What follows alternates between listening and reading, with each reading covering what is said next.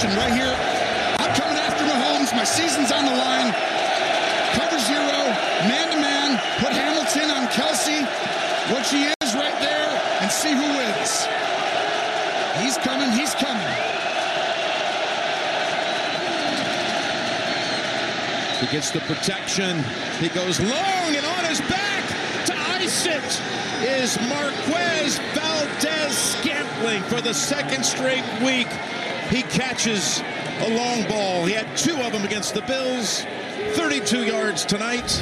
Unbelievably aggressive call. Only Mahomes and Andy Reid, and they didn't blitz up the middle, and they gave him enough time. Congratulations, Patrick. We're doing this again. Yep. All the talk all year about your receivers not coming up clutch throughout the season. Take us through that final pass there to MVS to seal the deal and send you to the Super Bowl. Yeah, they brought everybody. Um, they were going to challenge us, and the guys stepped up and made plays.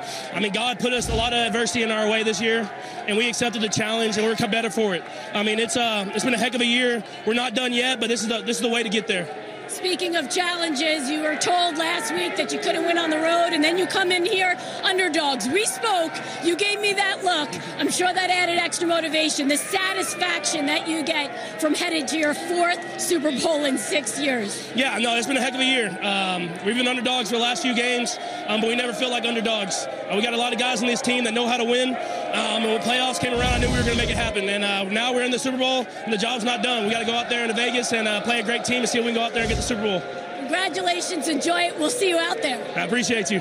Oh, what a day it's been in the NFL, the conference championships. As we welcome you back to Sports Day for Nutrien Ag Solutions. Going further for Australian farmers, find your local branch at nutrien.com.au. Bryce, the Kansas City Chiefs, uh, even though they're the defending Super Bowl champions, uh, 11 and 16 their record for the year coming into this. They're taking on the one seed the Baltimore Ravens, who are 13 and 4. All the stories during the year about, as we heard there in the highlights, uh, all thanks to CBS and Paramount Plus, that their receivers were going to let them, that had been letting them down. They were dropping a lot of passes, and, and you know, Mahomes is going to have to do it all himself. Well, they came up big and they denied the Ravens. Um, Lamar Jackson didn't have his greatest game. Patrick Mahomes, what more can you say? And Travis Kelce, 11 targets 11 receptions, a touchdown, 116 yards. Uh, it was phenomenal day. And then it was the Lions getting uh, just falling short. They got such a great start, three scores they were in front by uh, over the 49ers. The 49ers just had a great second half. But we're going to have a chat to a man who knows a lot more about it than you and I. Um, he does a lot of work covering the NFL for Fox Sports, uh, ESPN. Max Laughton's been good enough to jump on. Maxie, hello. Pleasure to be with you guys. Um, what a day! I mean, this it was low scoring in the the Chiefs and Ravens, but you just watching that, and I was keeping an eye on it as I was on the golf course today. But we, myself and Braden, who were sort of keeping an eye on it all, you just kept thinking the Ravens will come back, the Ravens will come back, the Ravens will come back. They just never did. No, and, and that's been the story of them in the playoffs is wondering will they finally get over the hump. They've been there so many times, and the the idea of Lamar Jackson is he's this incredible regular season quarterback. Maybe he gets hurt, but he gets there and they just can't get it done. And again, it happens. And it's not just him is the problem. It's a whole offense thing. They did not run the ball as well as they have all year and as much as they have all year. And because they fell behind early, Kansas City scoring on their first two drives proves to be enough. So they can't play their own game. They can't run with their star running backs and with Lamar. And they score 10 points and it doesn't prove enough because the Chiefs, who for so long have been an offense first team with Mahomes, finally have a defense that is top 10 in the league and it's working for them and it does enough to keep the Ravens, who were probably the best team all year, to 10 points. They lose a playoff game at home, they lose the AFC title game, and it's just Mahomes again. Like, it would have been the easy pick preseason and it all works out for them. Hey, Max, what did you make of the scuffles before the game between the Ravens and the Chiefs? Yeah it's a bit weird, isn't it? Yeah, I mean, it's staggering. You can understand, you know, it's a height, heightened environment. They're so desperate to finally make it. Uh, it, it. You know, it's a little bit odd, but these these things happen, and it's what it was the biggest game of the day because the other game, it, you felt like the Niners were the huge favourites, but it could have gone either way with Chiefs Ravens, and, and, and it ends up going the Chiefs' way just. Will anything come of it? I don't know if there'll be a huge amount to come with it. No, these these things, but like the NFL is in this weird situation where they have these moments and uh, maybe things come of it. But then during the game, you do one little celebration and you get a huge taunting penalty. Yeah. Like I, I don't know what's going on with that. No, it's hard to read it. And well, the Ravens did pretty well in the second half. They kept Kansas City scoreless, and but they just weren't able to put a score on themselves. It was just a stalemate all the way through. Yeah, uh, like that was the thing. Kansas City sort of realized at some point that, like an NBA team, when they shorten their bench in the playoffs, let's just focus on our star guys. So You've got Pacheco running the ball. You've got Kelce making 11 catches, as you said. Rashee Rice being a reliable target, and then Mahomes, and that ends up being enough. And because Lamar and the Baltimore offense just didn't get going, it never really worked. Zay Flowers had a nice day, but otherwise not enough. And it's a Mahomes Super Bowl appearance with like four or five that he's made now. It's a remarkable record, proving that sometimes all you need is the best player in the NFL to make the Super Bowl. Funnily enough. Are we getting a bit carried away um, when we are trying to make these comparisons so far between Mahomes and Brady, putting Mahomes up in the GOAT chat? I mean, he's got two Super Bowls. You know, um, Peyton Manning got two Super Bowls. Um, Eli Manning got two Super Bowls. Um, Tom Brady's won seven. Now, I'm a long suffering New York Jets fan, so I don't particularly like giving much credit to the Patriots uh, if I can avoid it. But do we, we we jump very quickly into these debates, don't we? Where we, you know, Mahomes is phenomenal, and he may very well be there by the time his career's ended. But why are we having the chat now? Well, he's on the pace, right? That's the only way you can get to Brady is to start in an incredible fashion. And he has started a career in an incredible fashion. And, you know, playoff games like this can be fluky. The fact that the Chiefs had to go on the road for the first time hmm. in the Mahomes era, beat the Bills away and beat the Ravens away, two of the five best teams in the league easily this year. That builds his resume almost as much as winning all these close games at Arrowhead instead.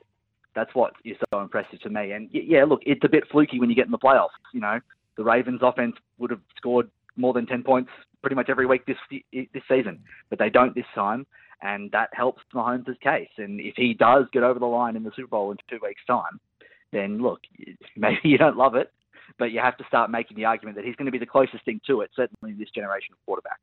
Max, I want to know um, because I thought the fairy tale was on, um, but what were you thinking when the Lions were two touchdowns ahead of the 49ers today? It was. They were doing everything right to win that game as the big underdogs they were because the Niners' offense is so good. So anytime you get a chance to get ahead of them like that, it works because then you're relying on the arm of Brock Purdy, and he has been very good all season, but you don't want him to be forced to throw the ball and win the game. And yet it worked. The thing with the Lions that I loved is that they recognized, even when they were up 14 points, that, hey, we need to go for it on fourth down. We need to take risks because mm. we are the underdog. They played like it. And so they just ta took the decision not to take the three points, not to kick a reasonably makeable field goal that would have put them up 17. They go for it on fourth down. They just have these blunders on these key, key plays, fumbles, catches that don't work for them, and then catches off the other team, off the helmet that work for the Niners going the other way. So you have three or four plays that really swing the game. But they were so, so close. It was so heartbreaking for them because they have been the most long suffering team you can possibly think of. But in the end, the Niners offense was unstoppable in the second half. With 27 points after halftime is enough to get them to the title game finally. Is it just back to regular programming now for Detroit? I mean, was it one out of the bag for them, or do we think that they've got the pieces in place that they can make a, a good run again next season?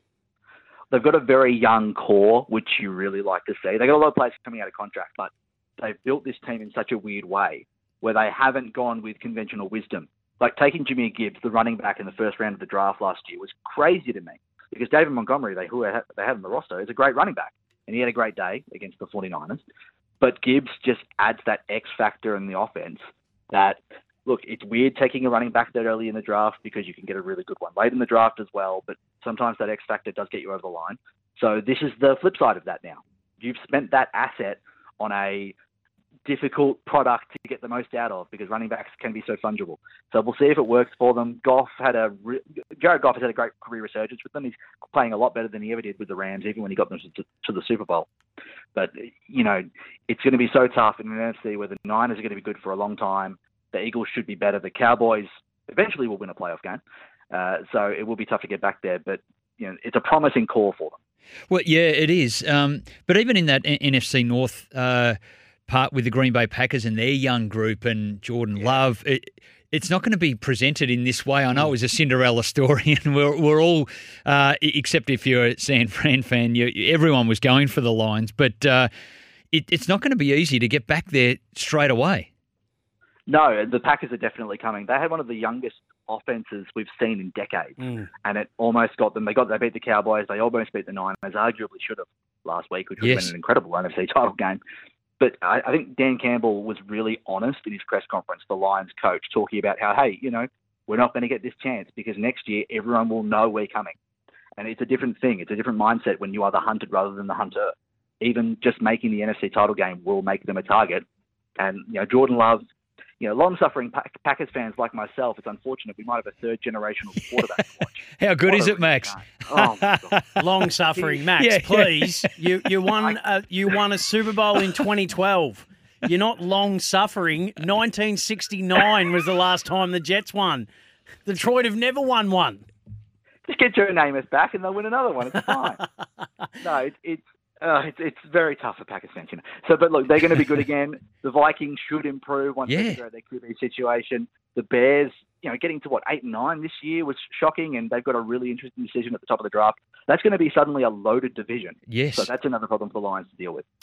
I- I I found it really interesting that the trend, um, we're in the era of, you know, there's never been more done to protect quarterbacks. They've never had it better. Uh, there's never been more done to protect wide receivers. You know, they've never had it better. So the game has made and put rules into place so that we are seeing long throws, you know, getting down the field, you know, quarterbacks connecting with receivers. But it's I reckon the trend in, in these playoffs has been that the games have been won on the ground by the running game.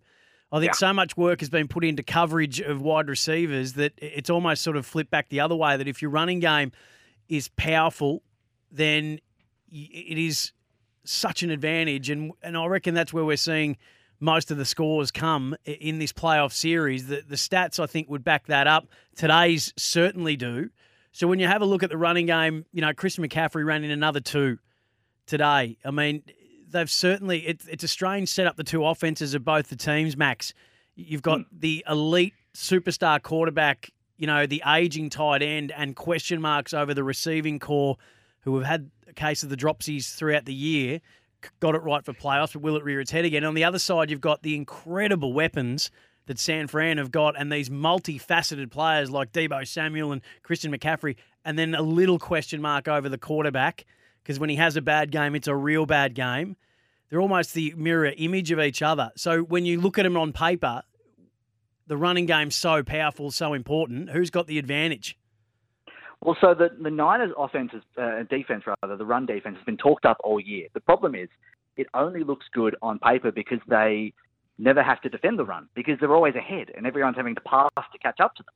So the line really got beat up quite a bit by the Lions' running game in this NFC title game. It's why they were ahead so well, and Montgomery and Gibbs were so impressive. So if the Chiefs are going to have a chance in the Super Bowl, and I'm leaning Niners for my tip so far, but if they're going to have a chance, it's not going to be Mahomes being incredible. It's going to be Isaiah Pacheco running over the top of them. If the Chiefs' running game does get going, that gives them a real shot. If they get into a positive game state where they're ahead, they can run the ball down instead of having to uh, pass with Mahomes. It should still work, but it's you know it's still more risky. And then you're forcing Brock Purdy to pass the ball again. And you know, the Niners have come back the last two playoff games, but you still want to force them to be in that state. So yeah, no, I totally agree. The running game has improved. I think a lot of that is it's been an offense-minded NFL for five, ten years now, and now defenses are tr- finally trying to work out how you confuse the quarterback. These things, sim pressures are the big thing this year, where you can't tell how many guys are going to actually run at the quarterback before the snap happens, and then they drop back into coverage. It's really confusing some guys. It's really working for a lot of teams, and if that does get working against Brock Purdy in that Super Bowl, it's not going to confuse Mahomes. It might confuse him, and there's stuff like that where you need to run the ball if you're going to win the title. Uh, Max Laughton, are you getting sent over there to cover it for Fox Sports? Are you getting to go to Vegas? I get a few junkets, but none like that, unfortunately. No. Oh, we'll watching, be watching it in a couple of weeks' time, uh, like the rest of us. But it's uh, a replay of Super Bowl 54, which was um, Mahomes' first that he won uh, for the 2019 season. Yep. And, and again, it was a similar situation that under Kyle Shanahan, who had just got there, the 49ers with all these weapons, his great defense, but a question mark over the quarterback. It was Jimmy Garoppolo then, it's Brock Purdy now, and then the genius, the artist that is uh, Patrick Mahomes. It's shaping up to be a, another thrilling conclusion to a great season. We'll, we'll chat to you about it when that comes around in a couple of weeks. Cheers. Looking forward to it. Cheers, guys. Good on you, Max.